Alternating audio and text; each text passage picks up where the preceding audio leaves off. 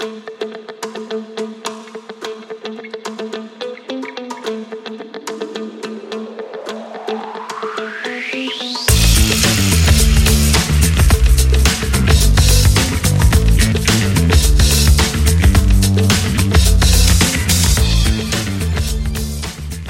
det är kompilator igen. Tjena, hej. Och eh, Patrik Svensson är här. Hej! Hej! Välkommen tillbaka. Kul att ha dig här. Tackar, tackar. Hur är läget? Jo, det är bara bra. Hur är det själv? Ja. Jo då, det, det knatar och går. Jag, jag, eh, jag ser här i webcamen att du sitter på ditt nya kontor. Mm, det stämmer. Och det ska vi inte prata om idag. Det vill jag spara till ett annat avsnitt. Eh, men... Eh, Wow, mitt, mitt kontor får ett eget avsnitt. Det, Ja, ja men jag, jag, jag, har, jag, har, jag har en plan. Jag har en plan. ja, ja. ja, men det är bra. Du har ju varit med två gånger va? Mm. I kompilator tidigare. Ja, det stämmer nog. Två gånger tror jag. Och jag tror första gången du var med så pratade vi om eh, ditt open source-projekt Spectre Console. Mm. Eh, och då var det helt nystartat och jag gick in på din eh, GitHub-profil nyss och den har fått 6000 stjärnor nästan. Mm. Grattis, hur känns det? Känns bra. Du, alla vet ju att GitHub-stjärnor betalar hyran. nej, nej, men det, det, det är kul. Här. Det är kul att, Ja. eh, att, eh, att folk använder det, förutom jag. Ja, för er som lyssnar, Spectre Console är, eh, det är ett open source-projekt, ett .NET-bibliotek för att göra snygga konsolgränssnitt. Och som, som eh, 80-talist som växte upp med, med, med typ Norton Commander och liknande så man, blir ju glad in i själen när man ser eh, skärmdumparna på GitHub-sidan. Jag kan, jag kan inte annat än att hålla med. Och du, du har fått ett gäng contributors sen sist också. Mm. Uppe i 69 stycken. Mm. Jo, men det, det är kul. Eh, All, alltid roligt när, när andra använder och känner att de vill bidra. Och då Mm. hjälper att hålla projektet vid liv också. För, vi, för jag har ju varit nöjd med det i sen princip jag open sourcade projektet så har det, har det gjort vad det skulle för mina behov. Mm. Så, så det är kul tycker jag. Men hur är det att, att eh, ha ett projekt som, som sticker iväg i storlek? Det har varit ganska mycket snack på sistone om att det är ganska jobbigt att vara open source maintainer. Det är ett ganska otacksamt jobb. Har du märkt det med, med det här projektet? Nej, det kan jag inte säga. Alltså det, det är ju alltid liksom högt och lågt när det kommer till folk som öppnar issues och pull request. Man, man får ta allt det där med en nypa salt. Mm. Och sen om jag ska ge ett råd till någon är att inte göra saker ensam. Utan, Mm. utan att liksom ta, ta hjälp från andra. Jag har tagit med två personer in i maintainer-teamet. Som jag inte hinner med att kolla på saker så hinner någon annan antagligen med det. Så, så det... Hade jag varit ensam så hade jag nog antagligen inte haft tid faktiskt. Mm. Det är väl det som är det fina med, med open source. Att det är liksom... Ja, så länge man hittar någon, någon vettig så är det ganska lätt att, att få med folk. Eh, det finns liksom inget inge red tape runt det hela. Eftersom man äger hela, hela grejen själv. Nej, exakt. Och eh, den dagen det inte är kul längre och ingen vill använda det så, så kommer, det, kommer det försvinna. Mm. Jag, jag, jag tror inte att det kommer försvinna snart. Och jag ser här att du eh, har tänkt gå med i .NET Foundation med det här. Mm, ja, vi, vi har redan gått med faktiskt. Jaså, ja, okej. Det tror jag, det, jag tror vi pratade om .NET Foundation eh, sist vi pratade. Men, eh, men eh, då, då, då var det, fanns det liksom inte på kartan än att Nej, vi skulle gå med. jag, jag har ett annat projekt i, i .NET Foundation. eh, Cake det. Just det. Så här bygg orkestreringssystem typ som, som Rake. Fast för Mm. C-sharp.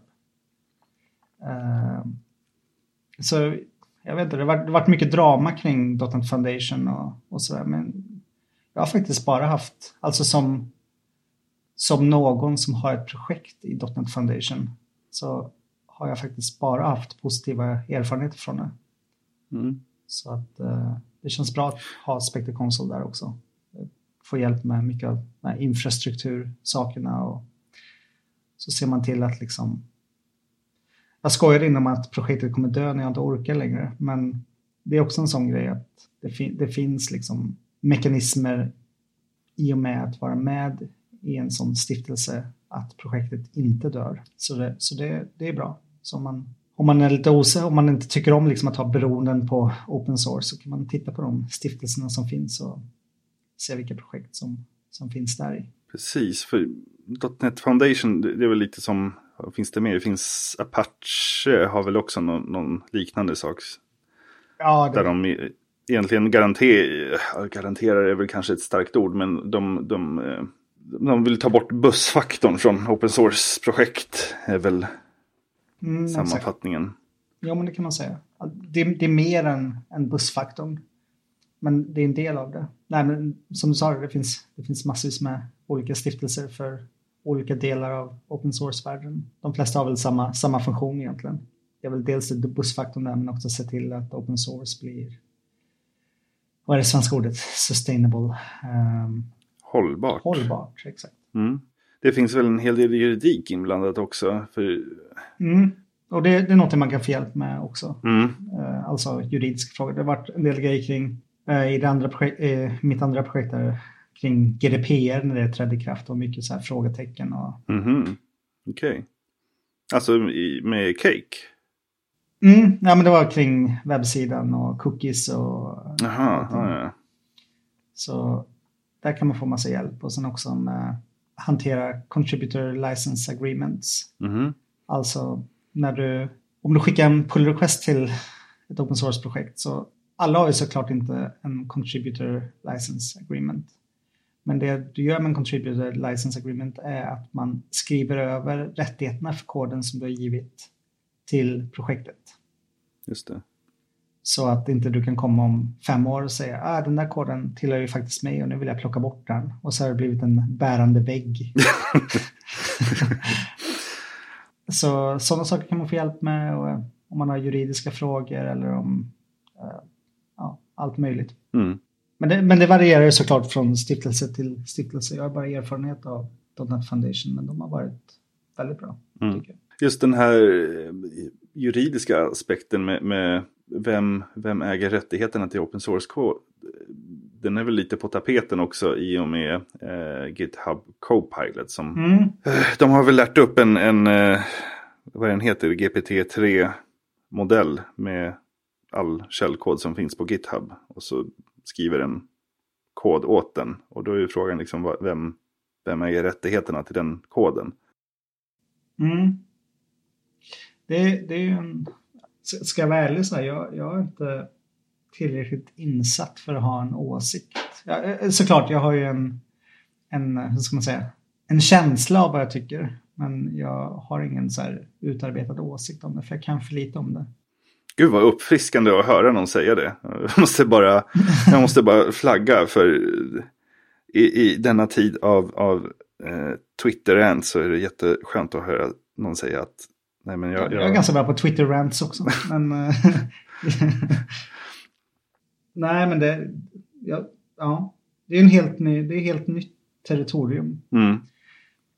Och det, det, finns väl ingen så här praxis för vad det är som gäller. Så det är väl någonting som jag antar att vi måste... Ja, det kommer lösa sig tror jag. Mm. På något sätt. Men jag vet inte hur lång tid det tar eller vad. Mm.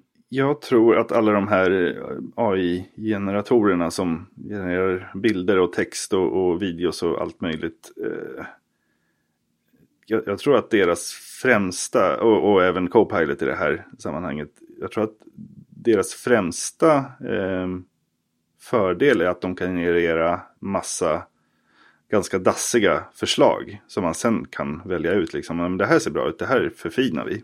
Eh, jag läste någon bloggpost, ska se om jag kan hitta den. Då var det någon... Eh, mm. Det var en eh, grafisk designer som använde det som så här, idégenereringssnurra. Eh, men sen använde han ingenting av det som den faktiskt genererade. Den här DALI eh, bildgeneratorn. Utan han använde det liksom, generera en massa idéer och sen så det som han tyckte såg schysst ut, det tog han och, och liksom använder sina faktiska färdigheter och förfinar det. Mm. Ska jag vara ärlig, jag, jag ser inga problem med det, men det finns säkert så här aspekter som man inte har tänkt på. Jag, jag vet inte hur unika, hur unikt det som genereras faktiskt är. Mm. Om det är jätteunikt och liksom så ser jag inga problem med det. Är det liksom så här plagiat av olika saker? Mm. Eller jag vet inte. Jag har inte tänkt igenom det. Nej. Men en sak som jag faktiskt funderar kring just det där är att det är ganska intressant så att det finns eh, två aspekter av ny teknologi nu. Dels har man hela den där tramset med NFT så det att man ska göra allting så det ska bara finnas en av den här bilden och jag äger den. Mm. Så har du andra sidan av spektrumet där det är liksom nu kan vi generera hur mycket som helst av den här grejen. Mm. Om du förstår vad jag menar. Ja, ja, precis. NFTs känns ju som att de har pikat fullständigt. Jag har aldrig, fatt, jag har aldrig fattat grejen faktiskt. Uh, hela den här. Men det, det, det, var ju... Det är inte första Det gången det kom en, en spekulationsbubbla. Eh, alltså på 90-talet. Fann, det fanns inte i Sverige men i USA så fanns de här Beanie Babies. Ja, jo men jag, jag läste om det. Och det, det är väl typ samma sak egentligen. Det var, det var några no, gosedjur som gick för tusentals dollar styck och plötsligt så var de inte värda någonting. Min, min tanke gick ju till så här, tulpanlökar. Ja, ja men exakt. Det väl sam, samma, samma sak. Mm. Men uh, ja. ja. Det känns bara som en enda stor bluff Ja. att, för att lura folk på pengar på något sätt. Mm. Annars är ju eh, Galaxy Brain eh, draget skulle ju vara att- ha eh, den här som genererar bilder och sen gör NFTs av dem. Mm. Ja, just det. ja, då kan kombinera dem. Men eh, nej, jag är glad att eh, NFT-bubblan sprack. som, som att köpa en jättedyr målning och så slänga målningen och bara behålla kvittot. ja. Eh, det var någon som beskrev NFTs som eh, receipt fanfiction. Fantastiskt. Nej men det känns lite som, jag vet inte vem det var som sa det, men jag tyckte det var väldigt passande så här, liksom att det känns som tek- teknik som man liksom, som inte har något användningsområde, men folk liksom letar med ljus och lykta efter ett användningsområde. Mm. Liksom, he- hela, alltså blockchain, jag vet inte hur länge det är, det måste vara uppåt 8-10 år nu. kanske längre, jag Ja, ja, bitcoin tror jag kom till 2011 någonting. Mm. Och liksom det, det, fin- finns det liksom, liksom så här, köpa lönnmördare med Pokémon-pengar? Jag tror det var du som sa det Ja. någon gång. liksom är det det användningsområdet som... Januari 2009 upp Okej, ja. kom bit. Och sen en, en NFTs och sen hela den här webb 3-grejen med att man ska komplicera sina webblösningar så mycket som möjligt Mm. eh, av någon outgrundlig anledning. Ja. Ingenting ska ju vara centraliserat. Fast vi vet ju aldrig hur det blir med det där. Nej. Folk kommer köpa, bara köpa någon tjänst som centraliserar det ändå. Jag, jag, jag tänker på det som så att om man tittar på, på internet som vi känner idag. Så det börjar väl, om man säger att internet börjar med, moderna internet börjar med Netscape. Eller eh, vad hette det, det som kom innan Netscape? Det hette Mo- Mosaic.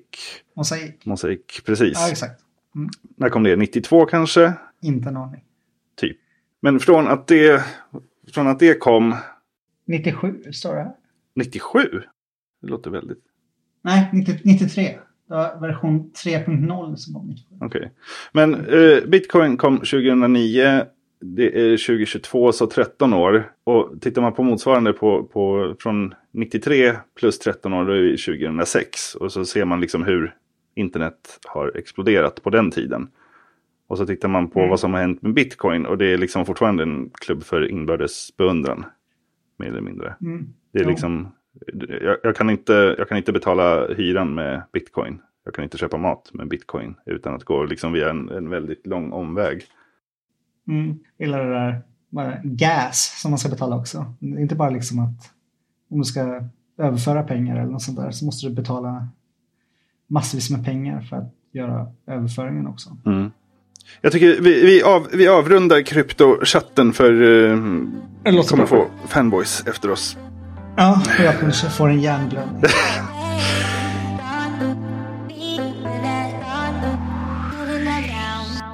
jag ville prata om eh, ditt senaste projekt. Eh, som, eh, jag vet inte, det, har du offentliggjort det? Eller det är kanske inte ens ditt senaste projekt för du, du fullkomligen sprudlar projekt om dig. Men jag tänkte på det som vi eh, pratade om sist vi sågs IRL, om ditt eh, programmeringsspråk. Ja, just det. Ja. Berätta, vad, vad, vad händer? Ska man säga? Det, det, det är inget riktigt programmeringsspråk. Det är inte liksom att jag har tänkt att... Jag byggde en prototyp, jag var intresserad av så här, vad är det som... Jag, jag har byggt lite, lite parsers, parsers innan för olika saker. Olika små DSLer och liknande. Mm. Men jag ville ta det liksom från, verkligen från ax till limpa, liksom skriva inte bara en lexiparser utan skriva ett språk med full idé, integration via LSP eh, och sen i, i mitta, eh, alltså LLVM, mm. bytecode. Så jag kan kompilera det till olika plattformar. Mm. Det låter som ett riktigt språk från där jag sitter. Jo, men det är ingenting som jag rekommenderar någon att faktiskt... Alltså, alltså absolut, det går, det går ju att använda. Mm. Det är ingenting jag någonsin skulle rekommendera någon mm. att använda. Utan det var bara som ett litet så här, som säga, kunskapssökarprojekt. Mm. Har, du, har du läst något, någon liksom kompilatorteknik på när du pluggade eller är, är, är det här någonting som dök upp nu? Jag hoppade av plugget innan, innan jag kom till de roliga kurserna. Ja, ja. Jag har aldrig varit så här jättebra på att slutföra akademiska prylar. Men uh, nej, men jag har alltid varit intresserad av det. Och det, är, det är inte svåra, alltså det, det, känns väldigt stort de här grejerna. Men det, det är inga svåra grejer så. Utan det är bara att uh, det, det, har väl ofta så sin grund i, som man säger, det är inte så många företag som bygger programmeringsspråk. Utan mesta av de här grejerna sker väl på universitet och högskolor. Mm. Så att det känns väldigt, liksom, inte så lättillgängligt kanske. Men tro mig, det är inte, det är inga svåra grejer. Liksom. Mm. Sen, sen, kan man ju gå ner hur djupt som helst där. Det kan bli hur akademiskt som helst. Mm. Men om man bara har som mål att bygga en, en kompilator för sitt eget lilla språk så det är, ingen, det är inte jättesvårt. Berätta om språk. Vad, vad, vad har du döpt det till? Jag vill ha tre bokstäver så jag bara sökte efter ord med tre bokstäver så hittade jag Mew. Mew. M-E-W.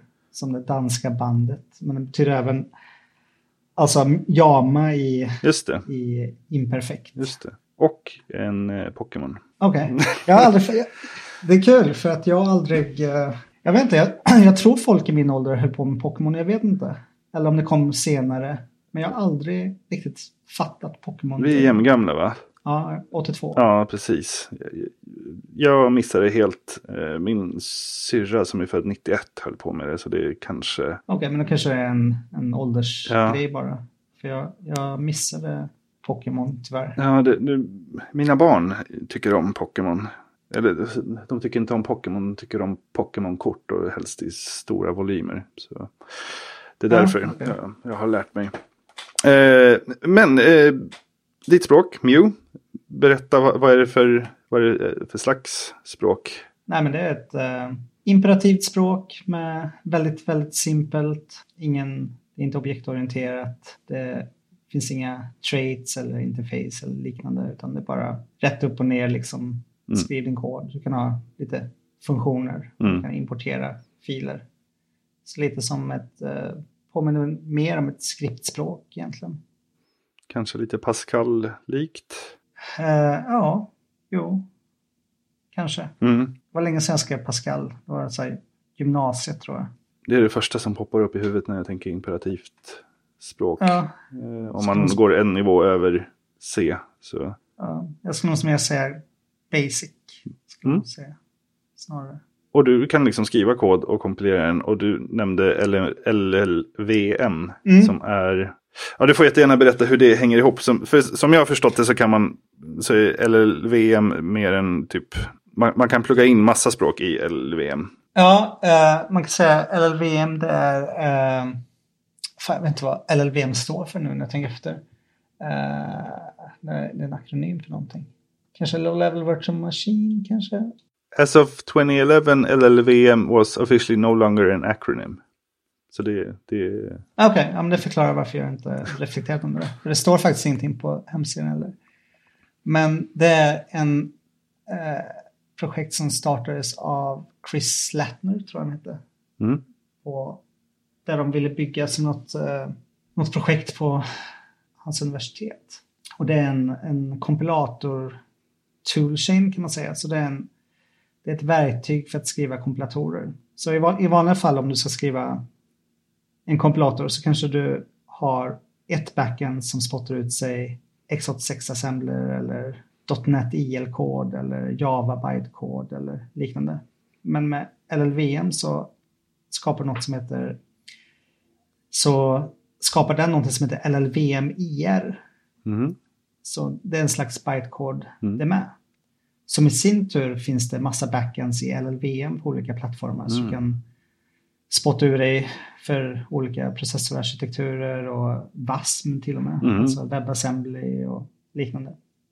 Så det är många projekt som bygger på LLVM, till exempel Rust och Swift. Det är Mm. väl de som jag kommer att tänka på. Men det som är så fantastiskt med det är att man får den här enorma bredden av var man kan köra sin kod. Mm. Så det som jag ville göra var bara se, okej, men kan skriva en parser och emitta LLVM bytecode och sen bara länka, länka det på olika plattformar Mm. och, och köra. Och det, det var inte så svårt, var inte. Spännande. Mm. Och jag, jag, jag, tror, jag tror det framgår redan av mitt mumlande att jag är ingen expert på det här. Utan jag är bara en, en glad amatör som har läst massvis och tycker det är kul att experimentera. Men det, det är väl eh, jättekult att, kunna göra det. Att, eh, alltså, det känns som att sånt var förbehållet, eh, som du sa, akademiker förr i tiden. Men nu så, så Ja, men jag, tror, jag tror det finns en viss gatekeeping kring mycket av de här grejerna. Alltså att det känns svårt, det låter svårt och det är väldigt akademiskt och allting som skrivs om det är väldigt akademiskt. Men, eh, ja, men typ som en, en annan fördel med LLVM är ju att alla de här teoretiska grejerna kring optim, optimeringar av eh, kod för olika processorarkitekturer tar LLVM hand om. Så om du bara genererar koden så har LLVM olika passes som den kommer köra över mm, kod okej. för att optimera den och ta bort eh, döda referenser eller vad det nu kan vara. Eller, ja, det här behöver inte vara en det här behöver vi inte göra på det här sättet. Det här kan, är ju egentligen en konstant. Så jag kör, Ja, just det. jag lowrar det till, till bara konstanten. Just det. Liksom. Alltså allt det där tar han hand om. Sen om man ska, såklart, om man, om man inte vill använda LLVM så kan det vara så att man är tvungen att skriva många av de här grejerna själv. Mm. Eh, Och vissa grejer måste man göra själv eh, innan man ska emitta LLVM bytecode. Vissa, vissa konstruktioner som inte finns, typ while-loopar finns inte utan det är, Mhm. det är go-to Just det. till exempel. Samma sak med for-loopar. Det är, hellre, det är en hö, högre nivå, på en högre nivå. Mm. Som man sen, jag vet, jag vet inte vad det svenska ordet är. Det är lowering heter det på engelska. Mhm. Men man, man tar någonting, en högnivåkoncept och sen så drar man ner det till ett lågnivåkoncept. Mm. Så en for-loop kanske blir en någon form av index och sen en go-to och sen en condition. Mm. Inte i den ordningen, men du förstår. Jag minns att vi hade någon sån kurs på när, när jag pluggade på KTH. Eh, det var i typ ja, men CPU-teknik och assembler, eh, assemblerprogrammering. Och det, det man slås av är liksom hur extremt... När, när man sitter och skriver i ett modernt språk så, så känns det liksom magiskt. Men längst ner så... Det, den kan inte göra så mycket. Den kan liksom eh, jämföra ettor och nollor och typ köra lite go-tos. Det är typ det. Jo, men exakt. Det, det är väldigt... Jag vet inte hur många instruktioner det finns nu i moderna chipsets, men det är ju fortfarande väldigt så här... Alla de här högnivåkoncepten Mm. existerar ju inte egentligen, utan det, det är bara våra hjärnor som inte funkar så bra med Annars hade vi fortfarande skrivit så här maskinkod. Ja. Liksom. Eh, Det, det du sa om LLVM, vi- visst är det .NET Runtime? Visst gör den något liknande? Den tar typ C-sharp-kod eller F-sharp-kod, gör eh, den här IL-formatet som är någon slags mellan, mellanhand. Och så... De har inte byggt den på LV. Nej, precis, men, men det är ett liknande .NET. koncept. Att den har den här intermediate. Ja, exakt. De har SIL heter Mm. det. Eh, Common eh, Immediate Language. Mm. Så den uh, kompilerar till IL som är ja, bytecode för en virtuell maskin. Mm. Och sen har du ju en, en JIT, just in time, som kan kompilera som kompilerar till arkitekturspecifik eh, arkitekturspecifika instruktioner. Eh, och den all den infrastrukturen bygger de ju bygger de själva. Mm. Men hade de men däremot tror jag Mono eh, bygger på LLVM. Men jag är inte säker, men jag tror Mm. det. För att de har lyckats kompilera hela Mono till WASM, äh, till WebAssembly. Uh, jag kan kolla. Mono. Ja, den stödjer två stycken. De har sin egen eh, sin, sin egen JIT och sen har de en annan eh, kompilator backend som genererar LLVM Mm, okej. bytecode. Mono är alltså eh, open source-implementationen av .NET. Ja, eh, eller .NET är ju open source numera, men det, det var en ursprunglig, det var en sån här clean room-implementation av .NET. Mm, exakt. Så in, innan .NET var, som du sa, innan det var open Mm. source så fanns Mono som kunde köra på Mac och, och eh, Linux. Lever Mono kvar nu när .NET har blivit open source och cross-platform? Ja, det är en bra fråga. Jag, jag har faktiskt dålig koll om jag ska vara helt ärlig. Om jag inte minns helt fel så tror jag att de har börjat flytta över grejer från Mono in i .NET. För typ, eh, vad vad det hette, Xamarin Forms var väl typ baserat på Mono. Ja, exakt. Det var det. Jag, jag vet faktiskt inte. Ja, vi kan, vi kan lämna Du får bjuda in någon som är bättre på Mono och, och prata lite. Mm. Kanske Miguel.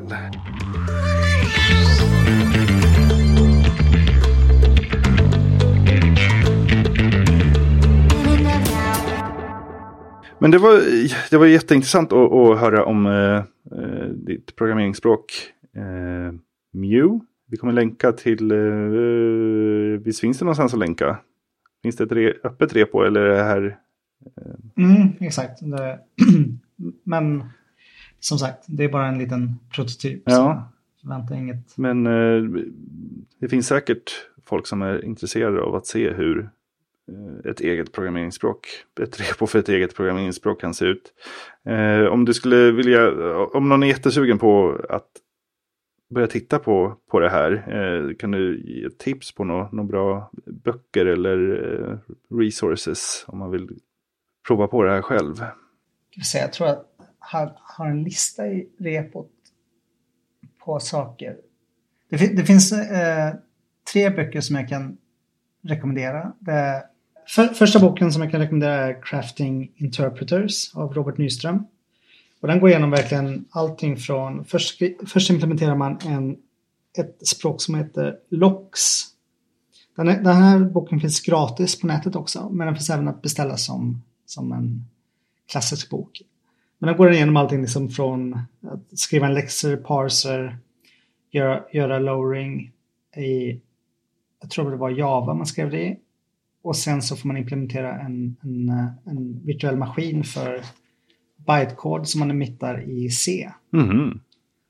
Och den var väldigt intressant tyckte jag. Och sen så har var två böcker av en som heter Torsten Ball som heter dels Writing an Interpreter in Go och Writing a Compiler in Go. Två böcker. Eh, som, ja, som precis som titeln säger, man skriver en eh, interpreter, en interpretator. Är interpretator rätt? Interpreterare? Interpreterare, tack. Bra, du ser. Eh, I Go och sen så i nästa bok så skriver man en kompilator i Go Mm. som bygger på allt det man tog in. Och de här två böckerna, alltså det, det är inte, det är inte liksom någonting som är jätte...